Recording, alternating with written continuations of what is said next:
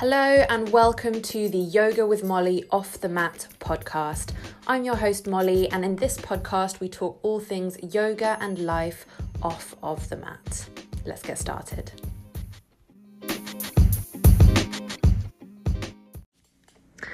Good morning, yogi friends. I am coming to you poorly today. I've woken up with a cold. It's that stage of the cold where I don't think I sound that sick, but I definitely feel it just totally zapped of energy and feeling kind of raw through my nose and throat. You know that stage of a cold? It's almost worse than the end of the cold where you sound really bad because your system has finally like kicked into gear, but actually you're feeling okay.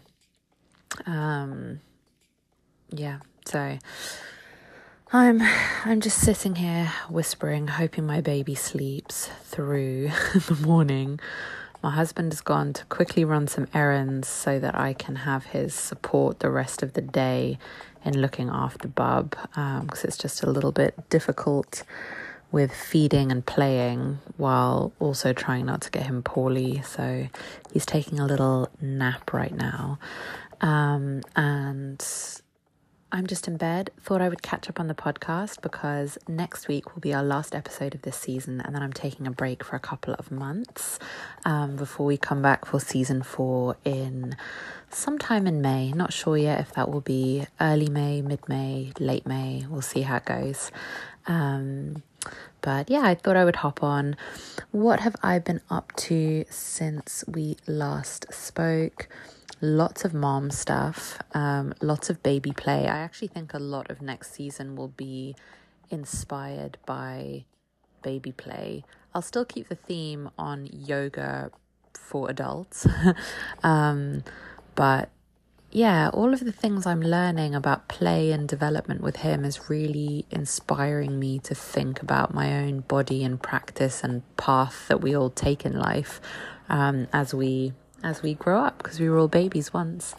Um, so yeah, I think there'll be a heavy focus on that, and we'll kind of shift the focus away a little bit from postpartum recovery uh, and more onto yeah, playfulness within our practice. I'm really, really looking forward to it. So I've been I've been starting to get inspired on the themes I want to come to in the next season of the podcast. My recovery has continued to go on to go well. I think my last episode I'd gone for my per- first postpartum run. I've been running again since. I've been back at the gym. I have been swimming. I have I've been getting back into all of the things. The other day I even did a squat with a kettlebell. it was the lighter of my two kettlebells, but I uh, I did a set of squats with a weight, and it felt fine. It felt good. Felt safe. So um, that was pretty exciting. So yeah, now that I'm getting back into it, I'm taking each day as it comes and taking it slowly, but we are getting there, and that is so exciting. Um, what else have I been up to? I reinstalled a language learning app on my phone. Um, for those of you who may or may not know this, I, I was a linguist uh, long before I was a yogi, and I love learning languages. It is my yeah passion, hobby, um, life calling in a lot of ways. Um, and yeah, I live in London in a very um, Jewish neighborhood, and I also have some Jewish heritage myself. So I got really curious to learn a little bit of Hebrew this week. It's not a language I've ever studied. Um, and even though Hebrew and uh, Yiddish are different, um, there's a lot of words in Yiddish that are really easily understandable for someone who speaks German. One of the languages that I do speak fluently is um, German, and yeah, I do, I've always, I yeah, any Yiddish turns of phrase that ring familiar, um, I've been really interested in, and I've yeah, I've always been curious to learn a little bit more about Jewish culture, language, food, celebrations. Um, yeah, has always been and has been for for a long time. I have all kinds of Jewish recipe books, and I have a particular obsession with the Jewish bakeries in my neighborhood. I've eaten almost every single thing that they serve. I'm slowly working my way through them over the course of my time living in North London. Um, so, yeah, I decided I would dip my toe into some Hebrew language learning. So, um, I just started that a couple of days ago I'm really enjoying it. And the other thing that I've started to do, I know I mentioned it on the podcast a few weeks ago, my copy of the Bhagavad Gita finally arrived. I mean, it arrived a couple of weeks ago, um, but I today um, have finally gotten around to reading it. Um, I think I mentioned, you know, I wanted to um, deepen my understanding and learning about certain specific aspects of yoga, but also the spiritual um, side of things. And again, it doesn't necessarily mean, I think, particularly when I'm delving into texts that discuss the divine, um, and for me, that means a religious text, it doesn't mean that I ascribe to any specific um, religion, but I, I think can't discuss yoga without understanding its origins within spirituality and its relationship to religion. Um, so, yeah, I'm doing a little bit of learning, a little bit of reading. Um, and the other thing that I have started to do, I said on the pod, I would re listen to all of my old episodes and make a note of um, all of the inspirations that, that I note, you know. So, oh, yeah, this inspired me to write a 30 day course on this or on that. So, I have started to go through and make that list. Um, and not sure what I'm doing with it yet, but I'm gonna have a list and I'm gonna make some commitments at the end of it. Um, so far, the big one that I had in episode one, I talked and I, I've I come back to it again and again and again. I've talked about doing a 30 day yoga nidra.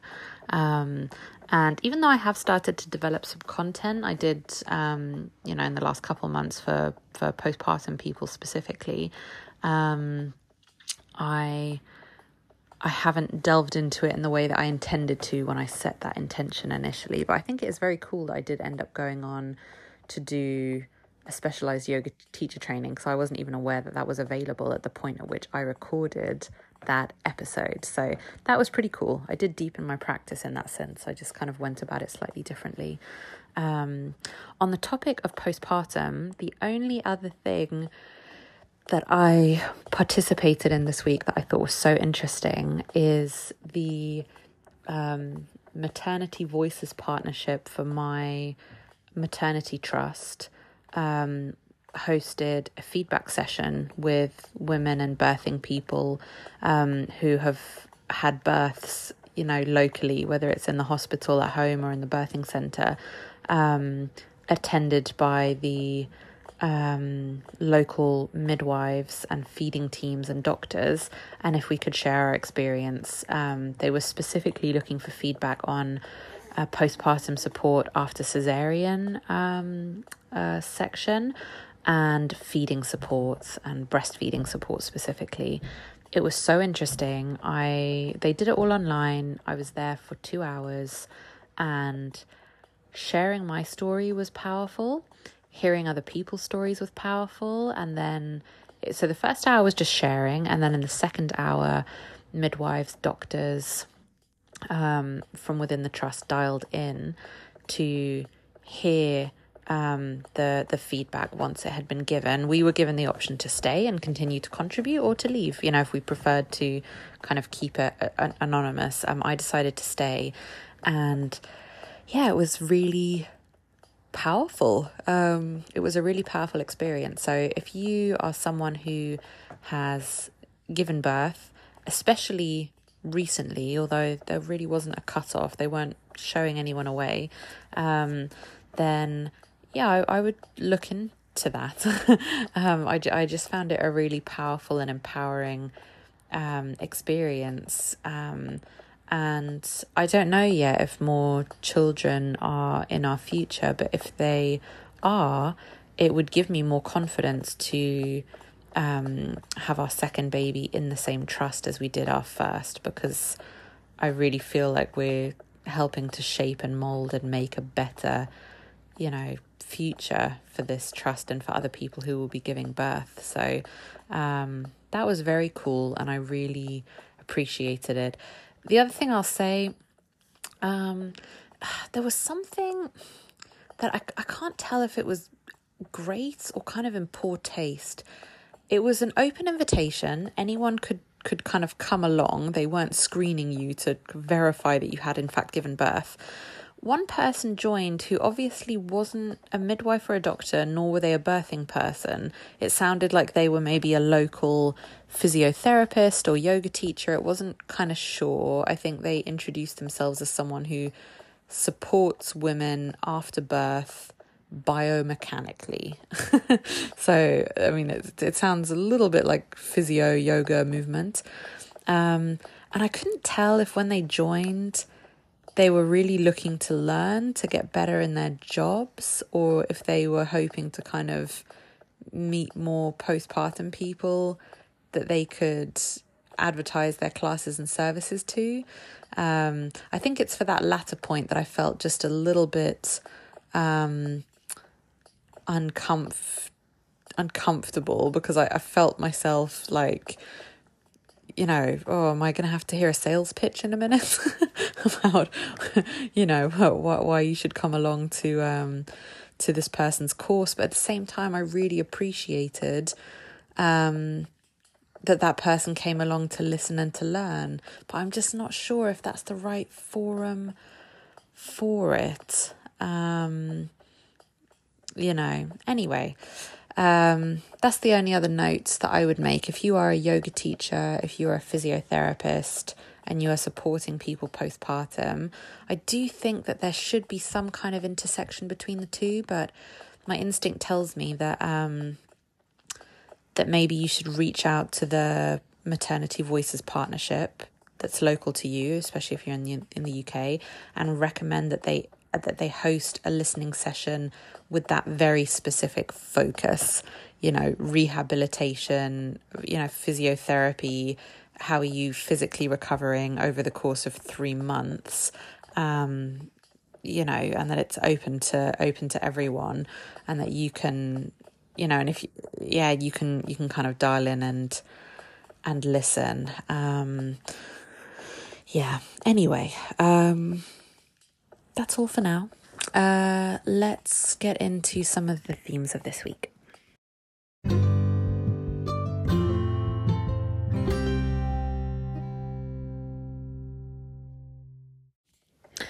So, something that I've wanted to talk about for a long time as a postpartum theme is the community with other women and birthing people and with midwives specifically as well. I think the origins of the word midwife and midwifery literally mean, you know, with the woman. um, you know, so someone who is there to support that birthing person's experience from beginning to end and beyond you know that you're that you're with them you're there you're there to support uh, them in what they need.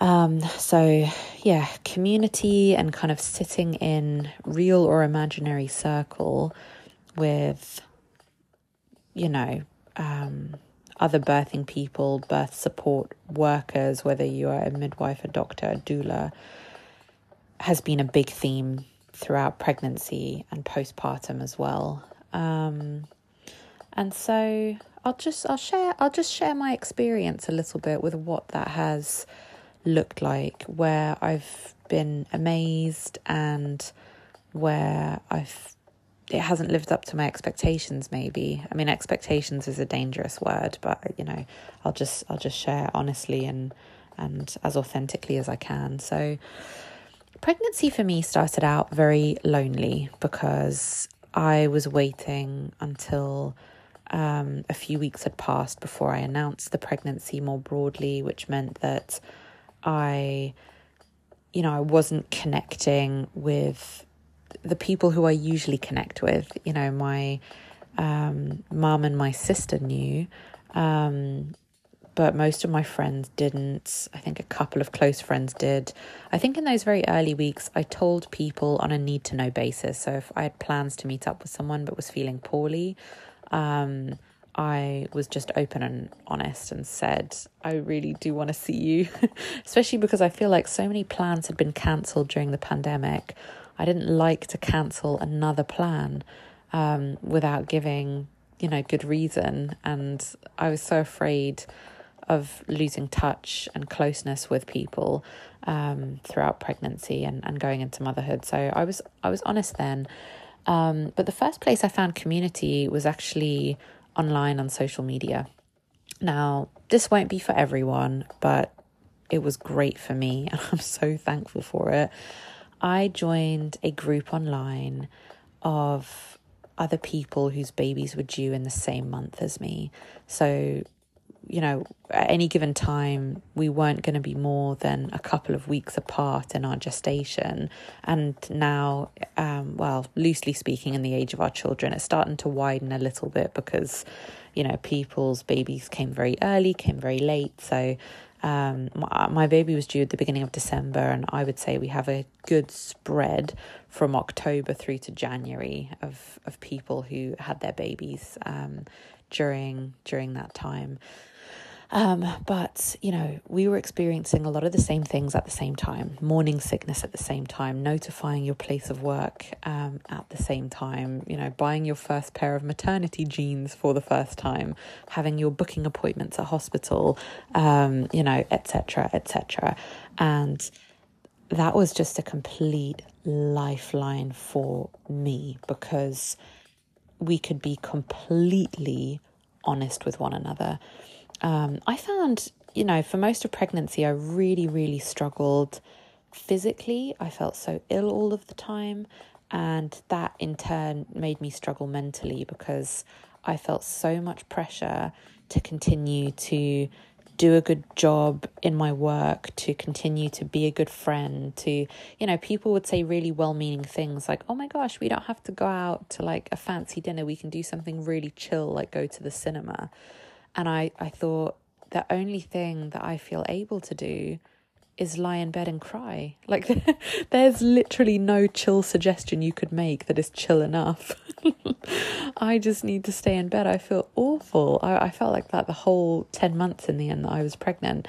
I felt so much pressure to be a good friend, to show up, you know, to go for walks, to you know, and everyone kept saying, oh, you know, let's meet up one more time before the baby comes. And oh my goodness, I, I just, and when I was seeing people, they were just overflowing with excitement. Oh my gosh, are you so excited? Do you know the name? Do you know the sex of the baby? Have you started decorating? Have you done that? And of course, you know, I was brimming with excitement occasionally, but you know, the truth is when you feel horrific, um, those moments are few and far between, very fleeting. I felt more like I was on a, a checklist.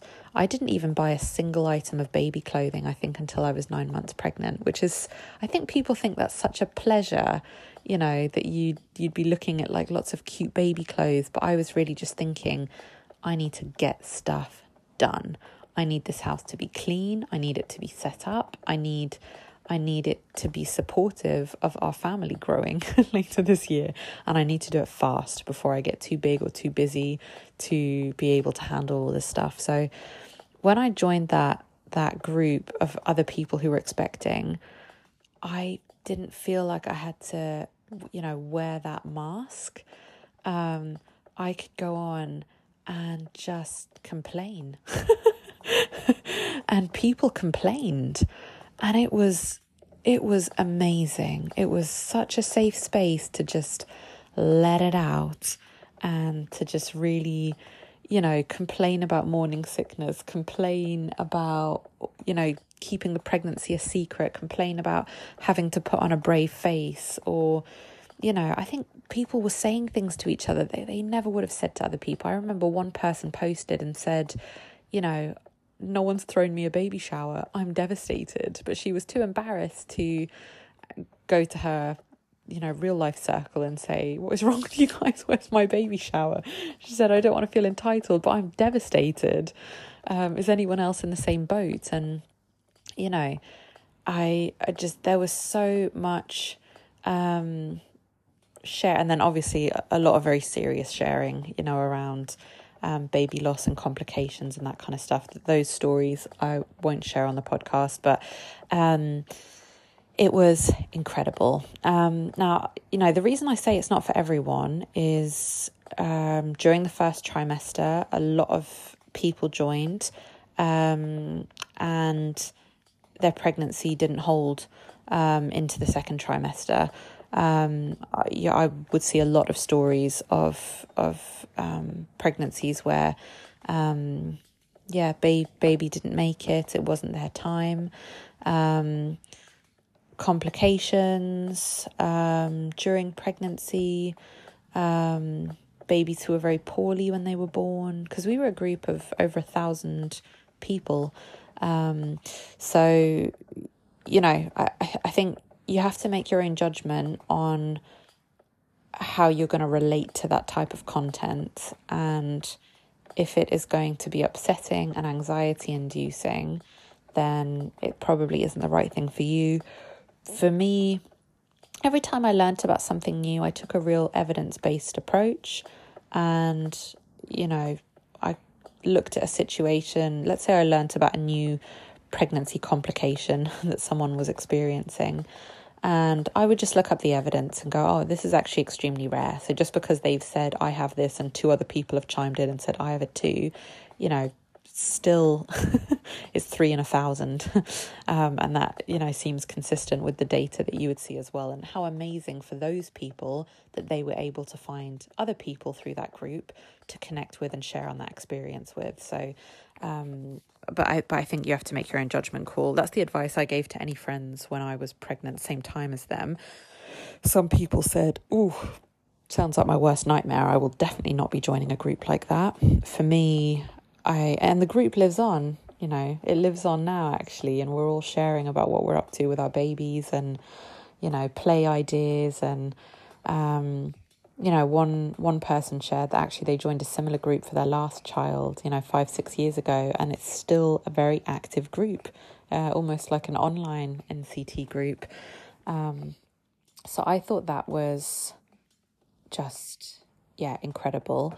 Um, after that, um, I found community within my NCT group. I would say during the pregnancy itself, not so much. We all went to the classes together. Um, and it, you know, and when the classes ended, we were all pretty close to our due date. So we were all just at home nesting.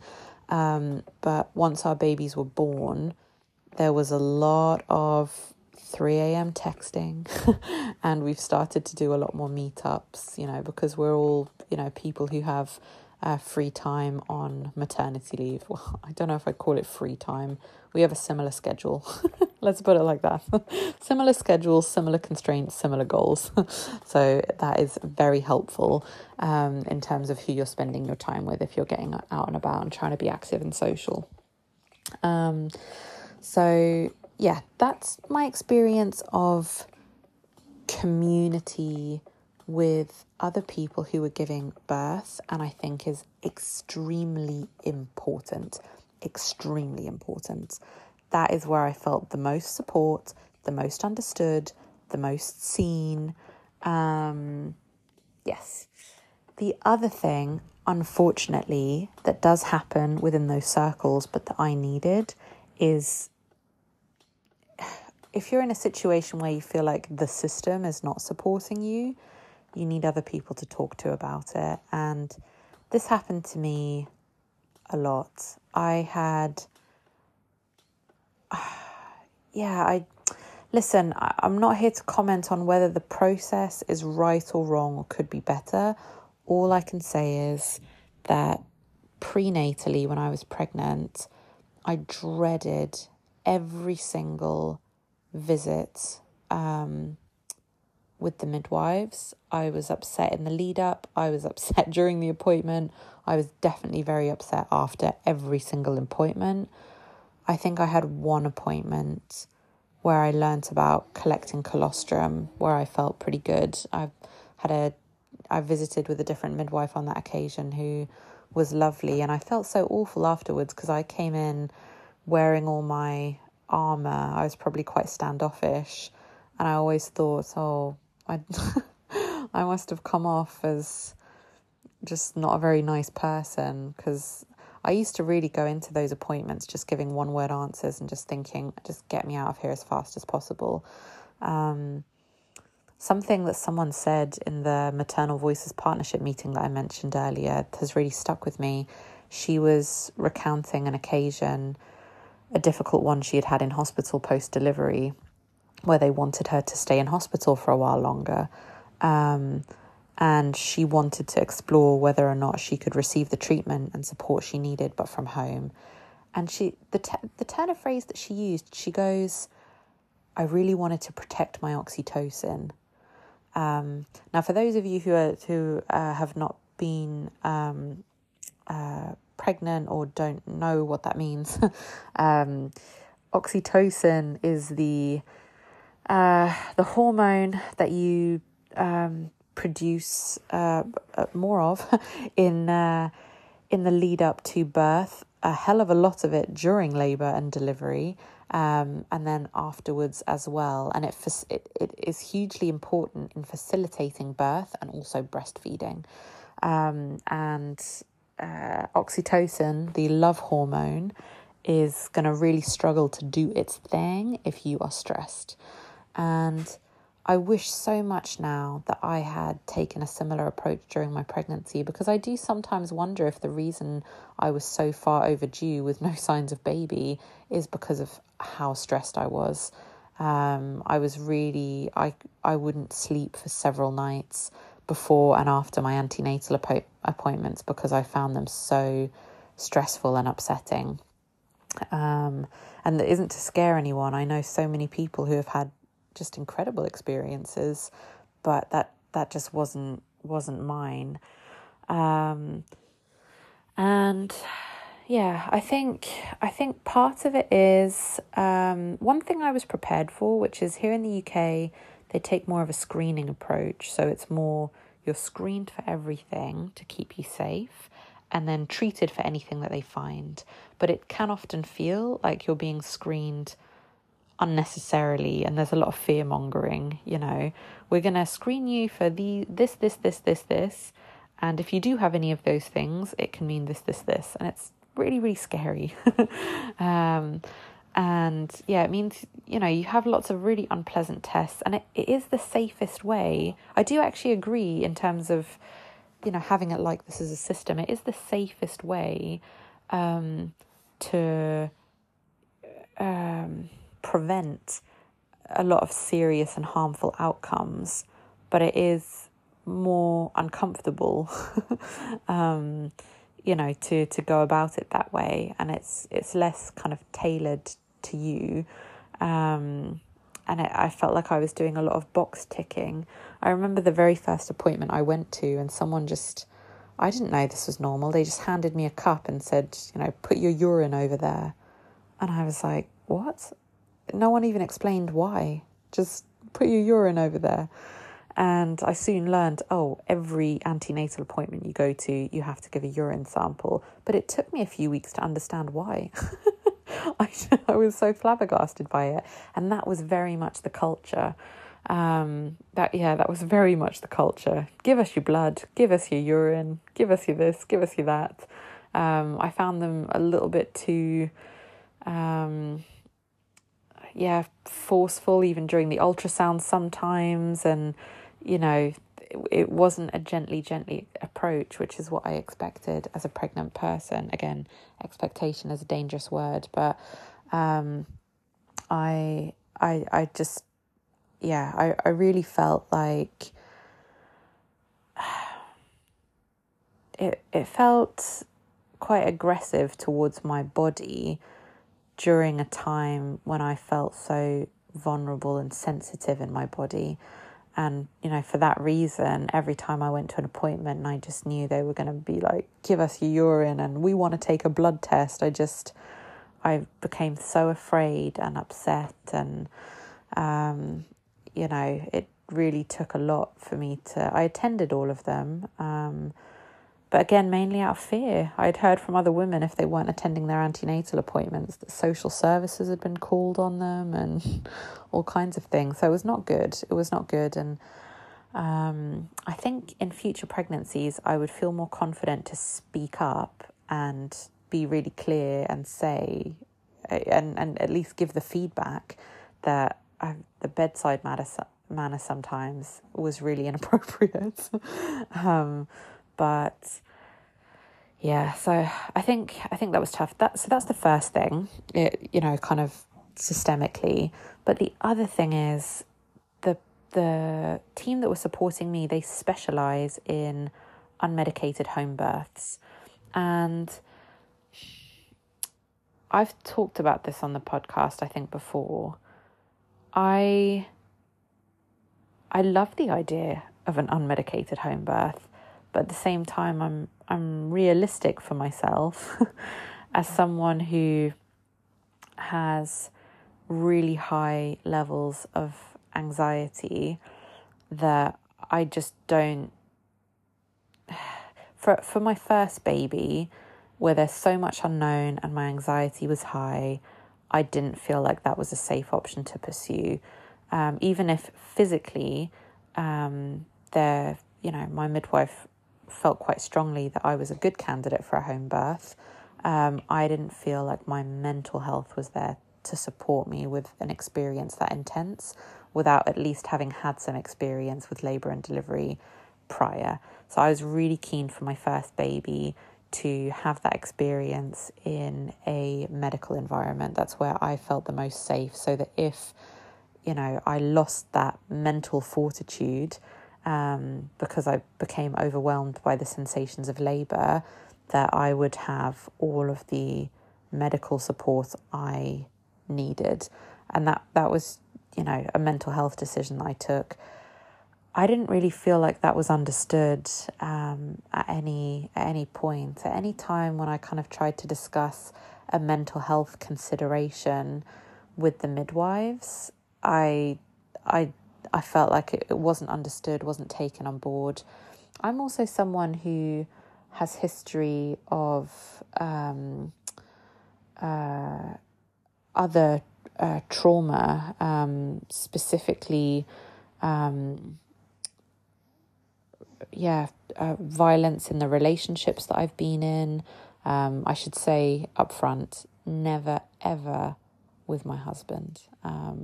I want that to be really clear. but um, you know, things things that happened earlier in in my life that meant that I think a process that is as intimate and vulnerable as birth and pregnancy, um, it was going to bring up feelings and pain and hurt from those events that have happened in the past. Again, even though it was recorded, I didn't really feel like I was given any differentiated advice, treatment, understanding.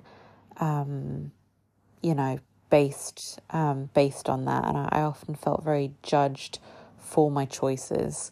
Um, I remember when we were discussing my birth plan, I said, "Oh, um, I'd I'd like to be in an environment where an epidural is available because if the sensations become too intense for me, I, I am prone to panicking and having panic attacks. And it, if you've listened to the podcast, you know that I was having them daily in pregnancy because the sensations of morning sickness were overwhelming me. And that's just something you have to be realistic about. I think, you know, I think some people just think, oh, maybe we can cheerlead that person through it. You also need to know when to ask for help. you know, that is a skill in and of itself. And for me, that's what that looked like. It looked at saying, I will do my very best, as I think every birthing person does, but I I'll know when the balance is tipping out of my favor, when I'm losing control essentially of the situation. Um, and and I need some medical intervention, and that has to be an option that's available for for someone like me. I was told in response to that, my midwife kind of huffed and went, all right, but we can't give you a lot of epidural because it's really important that you still feel contractions. And I just thought, um, I'm just self editing here because I don't think I've ever cursed on the podcast and I'm trying to keep it family friendly. Um, so I won't. But listen, I had a strong reaction to that. I thought it was really inappropriate and unsupportive. Um, and I, in the end, as you know, I had a C section delivery, and that was amazing because I was supported by doctors and an anaesthetist and people who, you know, live my choices every day and support my choices for a medical intervention if you need one. Um, I even I remember when I asked about the option of a C section because they had told me there wouldn't be any pain relief available for the induction methods that they had intended for me. Again, I, I didn't feel celebrated or you know, I, I felt really judged by the midwifery team at the hospital. You know, they, they seemed annoyed and disappointed and all right, a consultant will come and see you and they're just on to the next. And, you know, didn't even say goodbye and good luck, just kind of said, yeah, just wait here and I never saw them again. And we're a very stretched system in the UK, but I just um yeah, I was so let down. I even remember one midwife who came to visit me after I'd had my baby and I I um she said, How is feeding going? And I said, Oh, um, I think I'm hunching over too much because when I feed in this position, it really causes me an ache through my shoulders, kind of my upper back area. And she just went, oh, It's not because of feeding, it's because you had an epidural.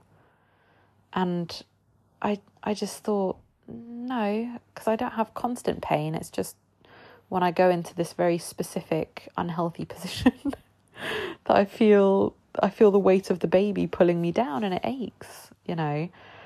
Um, and she, but she kind of was insistent. Nope, it's because you decided to have an epidural and your back's now going to hurt potentially for several months, which you know turned out to be completely untrue. But it just it just showed that bias there. It showed that judgment there, and I really felt othered. You know, it was the opposite of community. I felt like had I opted for a home birth, I would have been welcomed with open arms as one of them, as someone who, you know, believes that birth is natural and everyone can do it. And, you know, you just need to have the right mindset and the right support and feel empowered. And it's not that I don't believe in any of that stuff, it's just that, you know, anyway. Um, but instead, I felt very othered. I felt like I wasn't part of a community with the midwives. They weren't with me. You know, I felt like they were against me a lot and they made my experience of pregnancy and postnatal harder and stressful and upsetting and that was devastating. Um, so I'm glad I found community with with other you know, mums and parents and birthing people. Um, but that was just something that really shocked me, and, and I was so relieved when I was discharged from my midwife led care and I was back in the hands of, you know, my GP and my community and the health visitors and even the children's centres where I go to visit. Um, you know, I, I felt that love and support and that safe place to share that I I just never felt um, with with the midwives in my in my trust. I was always really scared to meet with them and spend time with them, which is so sad. And I'm sure so many midwives listening would be devastated. And that story is is probably a huge disservice to the majority, huge majority of experiences that are amazing. And I know that as well from talking to other people.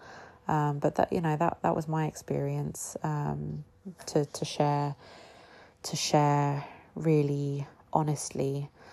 Um, now, how does all of this relate to yoga? um, I think I've shared in the past. You know, number one, pre and postnatal classes, if they're available, they are super scarce local to me. I never found one that was local enough. Um, and may, maybe I'll be the person to offer that um, when, when I'm when I'm ready. Um, is an amazing way to find community. I think there was one local class that I thought about going to, but immediately there was this very long intake form, and it was really clear to me from the types of questions on the form that this was a teacher whose class was focused on helping women prepare for a quote unquote natural birth. I'm super against that language, by the way. Um, I always prefer to say vaginal delivery, abdominal delivery, as opposed to natural and um, C section. Actually, I do use a lot, but I do tend to say um, vaginal or abdominal uh, delivery. I guess in, in the language that I'm I'm using. Um, and because uh, the truth is, so many um, vaginal deliveries are also not natural, quote unquote. There's still a lot of drugs involved.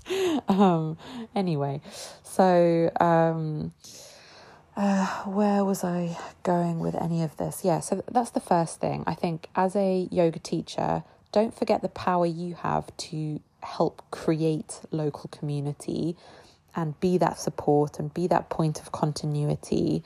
And yeah hugely hugely important. I wish that's something that i would have found um, locally. Someone who was able to work with me you know both both physically and where i would be able to um, meet other people who were on you know a similar path and timeline to me. Um, so uh, that's the first thing. The other thing that i'd say outside of the realm of pre and postnatal, just on the topic of community full stop, something that I found that I've found really hard is just building community with other yogis. Um, maybe this speaks to my introverted nature. I know that some yoga studios are very community led. Um, and they do feel like a giant hug when I step into them. But at the same time, there's something about yoga to me, the going inwards, both when I arrive and when I leave, that makes it really hard for me to want to continue a social interaction before or afterwards. Do other people find that? I have some communities that I'm a part of, yoga communities, again, online, so that if I'm struggling for inspiration for a class to teach or various other things. I'm a part of a few groups online, you know, teaching yoga to kids, um, chair yoga, pre and postnatal yoga, um, yoga sequencing tips, uh, yoga inspiration, you know, all these kind of things. Just London yoga that I love and I find amazing community there. But again, it's typically pretty separate to me being on the mat. Even this podcast is a touch point of community for me in a sense. It's it's very this kind of a one-way dialogue in the sense that you aren't all my guests right now um, to be able to respond in kind but this is a moment where I'm touching base with community right? And and sharing my thoughts and ideas and reflections in a way that I atmospherically it's just not the time and the place for me when I actually step foot in the studio. But I'd love to hear your experiences. I'd love to hear your thoughts on where it's worked well versus where it's felt forced and a bit gimmicky. Everyone, I think, wants to say, oh, join our yoga studio. There's more of a sense of community than if you go to, you know, yoga at gym or yoga elsewhere. But is that really real? You know, and, and when it is real, how? How does that happen? Um, what makes it different? I'd love to hear your your thoughts and stories. Um, yeah. All right, let's wrap.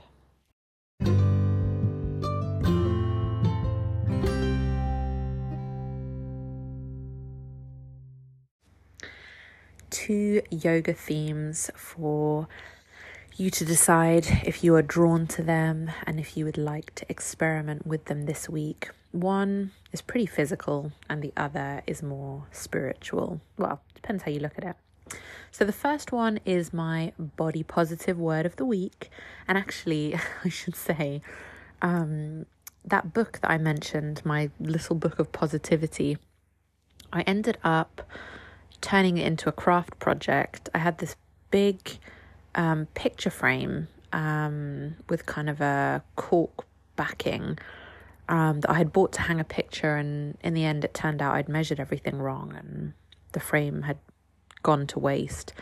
So I thought, what else could I use this for? So I decided to use it as kind of a inspiration board instead. So I didn't actually put a picture inside. I took the the glass out, um, the kind of the picture frame pane, and and just started decorating the backboard um, with things that inspired me. And I called it my boob board because very specifically I wanted something to cheer me on in my nursing and breastfeeding journey.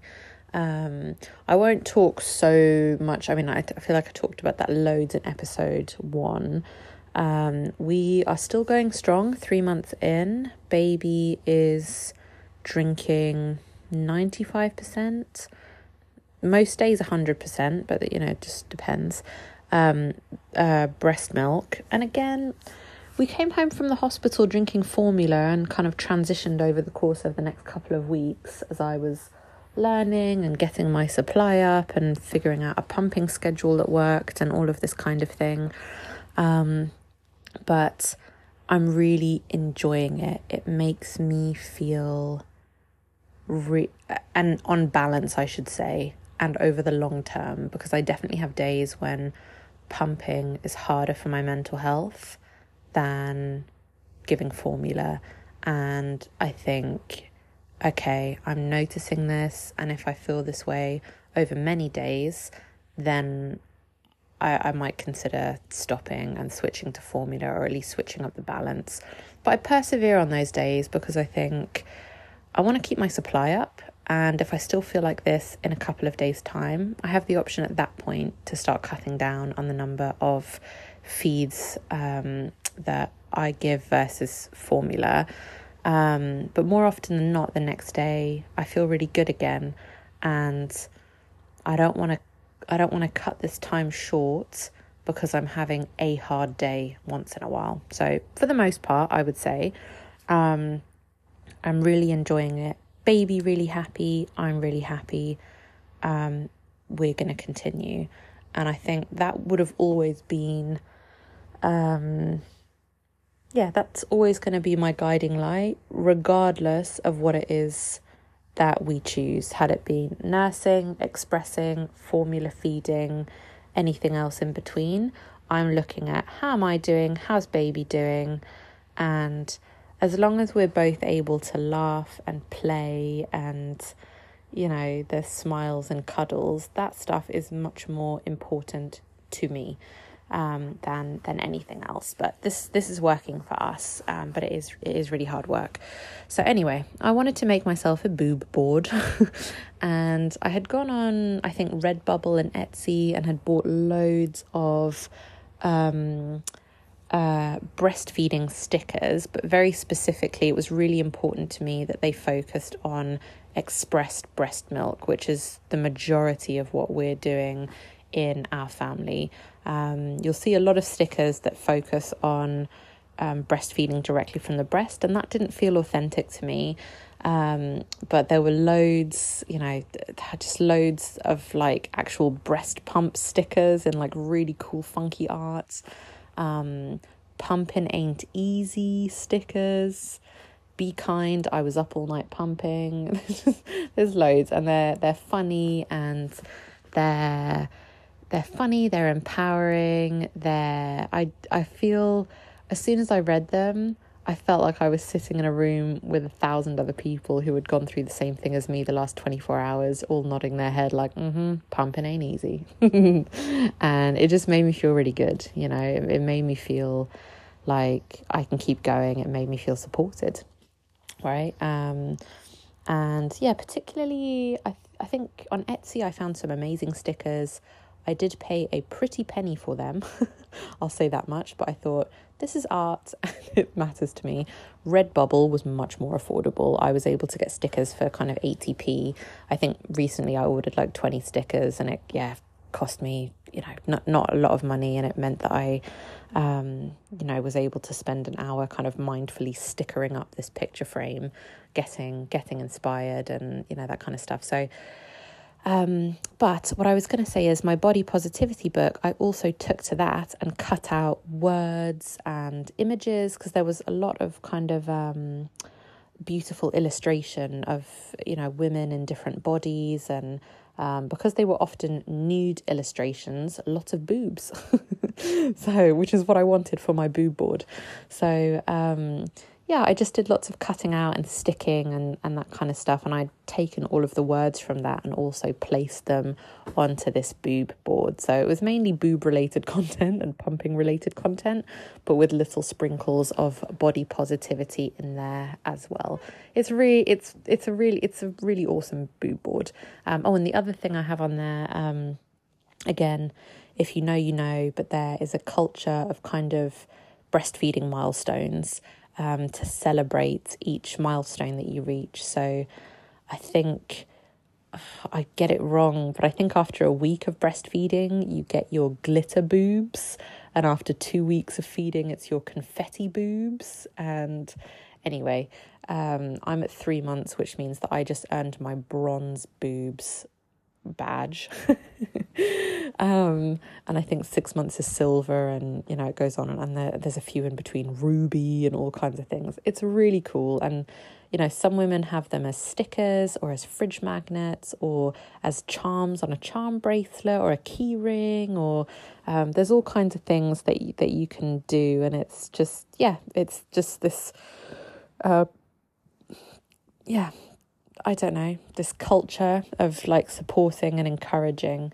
Um, so I'd also bought a bunch of sticker badges and just decided, you know, each time I'll also, you know, put those on the boob board as well. So I'm constantly adding to it and it's changing and evolving and, you know, there's memories there as well. Um, so yeah, it's kind of hard to explain when we have visitors. It's pretty it's pretty out there and in your face if you accidentally stumble across my boob board while in my home. Um, but you know, th- there you go. I, I made it and I love it and I I needed it. So that was just one way in which I kind of brought that support to me in in, in my home. Um, but uh, yes, all of the words from my body positivity book I cut them up, I glued them um, onto that board. And the word that I wanted to offer you for today is jiggle. That's literally the word as it was, as it stood there for the letter J, jiggle. Um, interpret that how you how you want however makes you feel good in terms of thinking about your own body positive relationship to yourself what i will say from a yogic point of view jiggling and a little bit of shaking is so, so good for you. so good for you. Uh, good for your nervous system, good for your muscles. I think if you're doing it safely, can be very good for your joints as well. Um, I regularly incorporate into my self practice lots of jiggling. Um, right? And uh, you see it in all kinds of different disciplines, right? If you're a dancer, it could be twerking. If it's, uh, I've been to Kundalini classes before where you just lie on the floor and jiggle your body to kind of shake off and release stagnant energy. And um, yeah, jiggle, jiggle, jiggle, jiggle. Um, if you are listening to this at home, jiggle. If you are out in public, I mean, you know, jiggle as is appropriate. um, but even just jiggling your foot, you know, jiggling your hands, just kind of shake them off a little bit, you know, um, loosen up any tension that you're feeling through the ankles, through the wrists. Um, just jiggle, jiggle. Always be jiggling. Um, I I can't emphasize that enough. So that you know potentially an interesting theme. Um, if you are a yoga teacher, um, or for your self practice, or just something you can do right now that takes all of one second. Just, you know, take the time to give yourself a quick jiggle, jiggle. Um, Anyway, the second word that I wanted to offer up, um, I know that I also said I'm I'm revisiting the eight limbs of yoga regularly. I'm constantly trying to reconnect to the spiritual um, side of of yoga, some of which I've talked about a little bit today.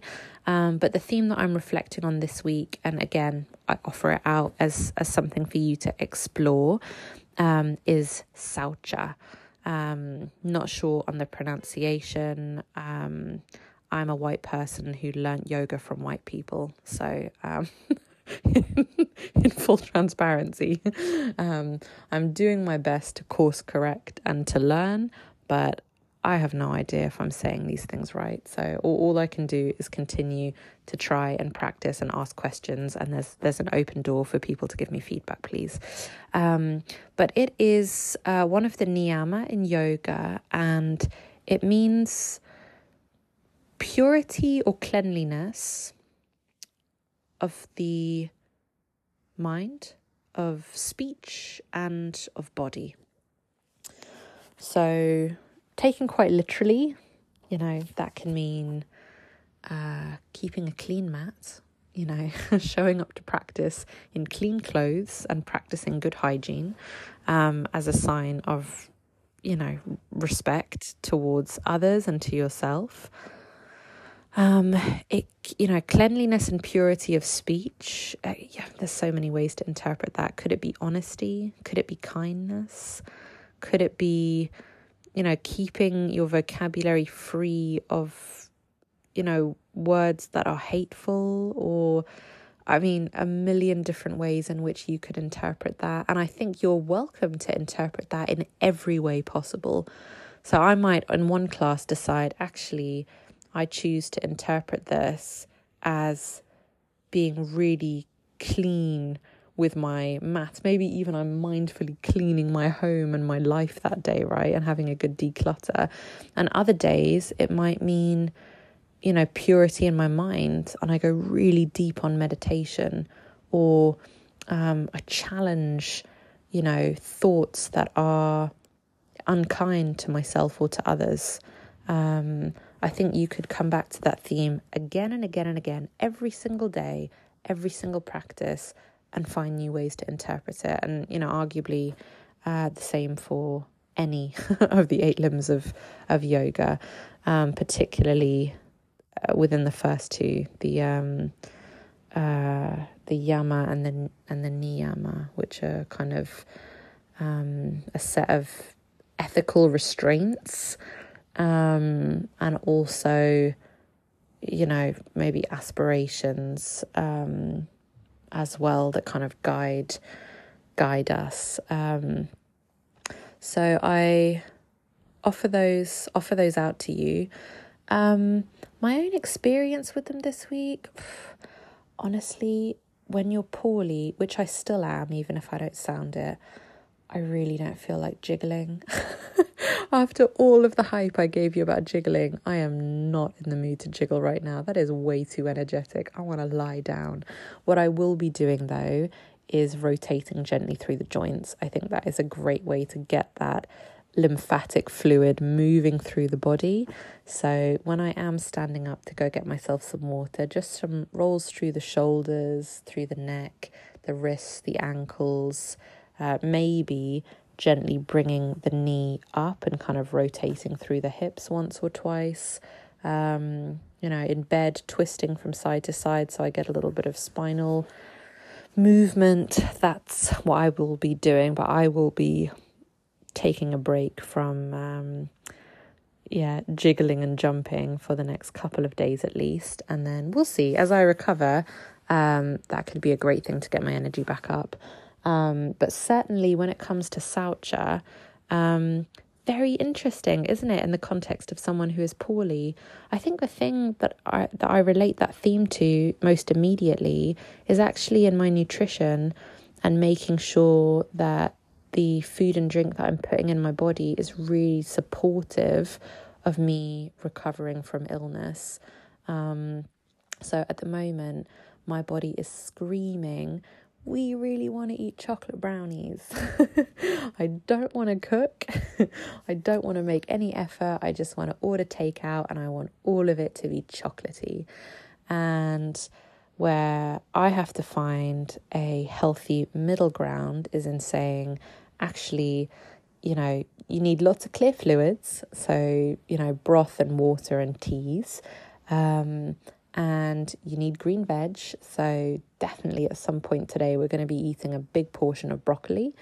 Um, and I think if after that you're still hungry, I think there's room in our life for a chocolate brownie. But, um, you know, that's that's how I'm thinking about Saucha today, which is I need to be putting into my body things that will help me flush out, clean, you know, um, the stuff that's making me feel crap, um, and not adding foods that mm, will probably slow my body down. Um, I mean, in defense of chocolate brownies, you know, good to get your energy up. There's lots of energy in a chocolate brownie. Um, energy, as is measured in um, calories. I don't really like to use that word because I think it's really charged for people, but that's literally what it means. It's a measure of energy.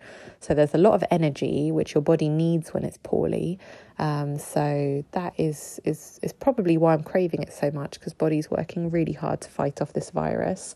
Um, but I also want to make sure that it's getting um, some slightly more nutritionally dense uh, things as well. So that is my you know, uh, spiritual meditation um, and, and how it relates to chocolate brownies. If uh, it's not all sitting up on a mountaintop and talking to God. Um, and again, sorry to use the G word because I know that that is supercharged and triggering for people. Um, please interpret that as a God or lack of God of as, of your understanding. I happen to not be a religious person, but I have I have grown and increased comfort in using the G word the last couple of years because I feel more flexible to interpret it however works for me. Um, you know. Anyway, I'll leave it there.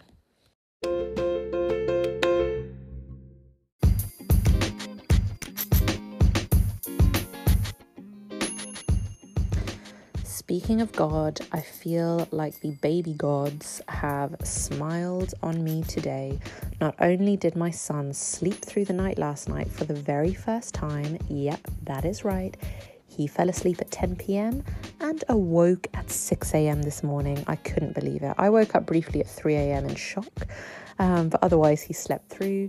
It is now halfway through the morning and he has napped through the entire recording of the podcast.